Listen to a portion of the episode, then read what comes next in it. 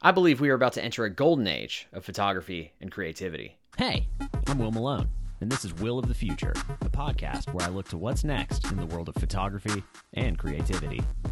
Disappointment with the status quo is in the air. The status quo of creative being that there's just not that much amazing stuff being made right now. Movies are focused on cinematic universes and franchising rather than telling a great story. Television is really the epicenter of the best entertainment right now, but many do feel algorithmic and designed to keep you watching without really giving you anything in return. Social media has become extremely bland due to the growth hacking epidemic. So now many people's social media all looks the same, whether it's photography or anything else. Not only that, but the content that seems to grow the most is content about making content, which I guess is kind of what this is. Huh. And I get it, there's a pressure to follow the algorithm to a T, or else all this be for nothing. And many of us have kind of lost sight of what or why we're even making things on the internet in the first place. The idea that we won't make things unless we get good numbers makes sense for a business trying to move products, but not necessarily for creatives or artists who should be in this really for just one thing, which is making the best thing we can make. For the past 10 to 12 years, I'm going to be honest, I've kind of felt like a loser. On March 11th, 2011, I started my first 365 project. It was super fun. Photos are terrible, but taking a picture every day and making sure to post it on time was almost more of a thrill than the photo itself. I loved it. Each day was a new experiment. Only people at my college really paid attention, and a small group of people followed along and wanted to be in it. It was just super cool. I, I didn't care about hashtags or know anything about algorithms. I just focused on making something and posting it. That's it. And I've never really been able to shake that impulse the impulse to make and not worry too much about where it goes or where it ends up. Over time, though, I'll be honest, that impulse has kind of made me feel a little bit like a loser. I know photographers and other creative people who were surpassing me in followers and growing all around me, and yet I was just focused on trying to get better and honing in on what I should be making. I get asked all the time, why don't you have more followers? Uh, or people are just giving me tips on how to grow in this or that way. But in my heart of hearts, I just know there's really only one way to grow, and that's make stuff that's real. Make things that are a reflection of how much you care about something. You'll fire stuff off and send stuff out into the world with no response a lot of the time, but eventually, if you're saying something at the time people are listening, you may eventually reach that intersection of people's attention. But it's not a guarantee. One may not grow much or fast, but making the best thing we can possibly make and focusing our efforts on that will help us sleep more soundly at night. We don't have long on this earth. So why would we want to spend all of our time focusing on numbers or followers? Four followers, 400 followers, 4,000 followers. The game should be the same. There's no joy in only pursuing what works. And I think people misunderstand what AI is doing to creativity. So uh, I basically wanted to ask the question: Is AI a better photographer than me? So let's uh, find out. Uh, this is my photo of sunflowers at sun- sunrise. Uh, this is the AI version. It's better. Uh, this is a golden hour photo in Wetumpka, Alabama that I shot. Uh, this one's definitely better. Here's a photo I took in Joshua Tree. Oh my gosh, way better.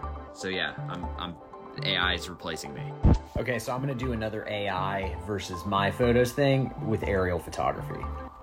Okay, this is my photo of a courthouse aerial. I made it tilt shifty looking. I really like this photo. Here's the AI version. Actually, it doesn't look that bad. It looks weird if you look at it too close, but uh, you know, I mean, it's all right. Charleston Marsh. That actually looks cool. I actually really like that. Uh, the Tennessee River at sunrise. I shot this a few years ago. looks like Dr. Seuss.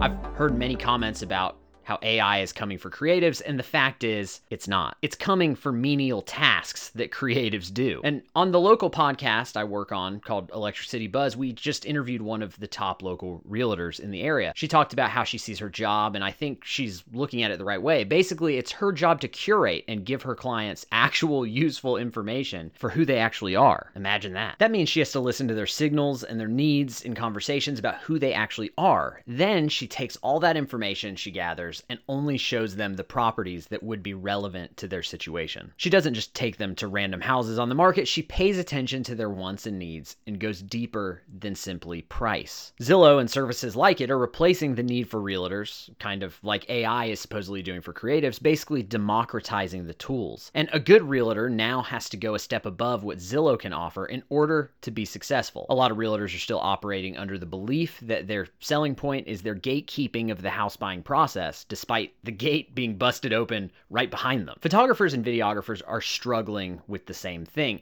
Many think the camera and their skill with it is what separates them from everyone else. And the fact is, the camera has been co opted by everyone now. So the camera itself doesn't really matter. This has been happening for years now, but AI is accelerating it. What matters is ideas. What matters is creative process. What matters are the stories we are able to communicate with the tools. And knowing how to use the tools or staying up to date with them is always beneficial. Sure. The perfect marriage for the future, though, is to have great ideas and know how to put the pieces together. That means maybe even taking advantage of AI tools to learn how to be a photographer, a filmmaker, a writer, a podcaster, all of it. Because a mic is no different from a camera now. They are just tools with which we express ideas. We have to be fluent in all of them. And like I said, the awareness of the mediocrity of the moment is in the air. I've felt it, maybe you've felt it, but when COVID hit, it feels like we all just kind of hit a slump. And I think we're getting fed up with it a bit. Those who are creative are always trying to solve the problem of the moment. So when everyone starts feeling the same thing, that's when you know something's about to shift. Take comedies, for example. Movies like Knocked Up and The Hangover started this boom of raunchy comedies that really took over the movies from about 2009 to 2014 or so. Over the past few years, we've had almost no comedies at all. And whether you can attribute that to some political correctness or something else, it doesn't matter. Over the past couple years, I've started to hear moviegoers, critics, and comedians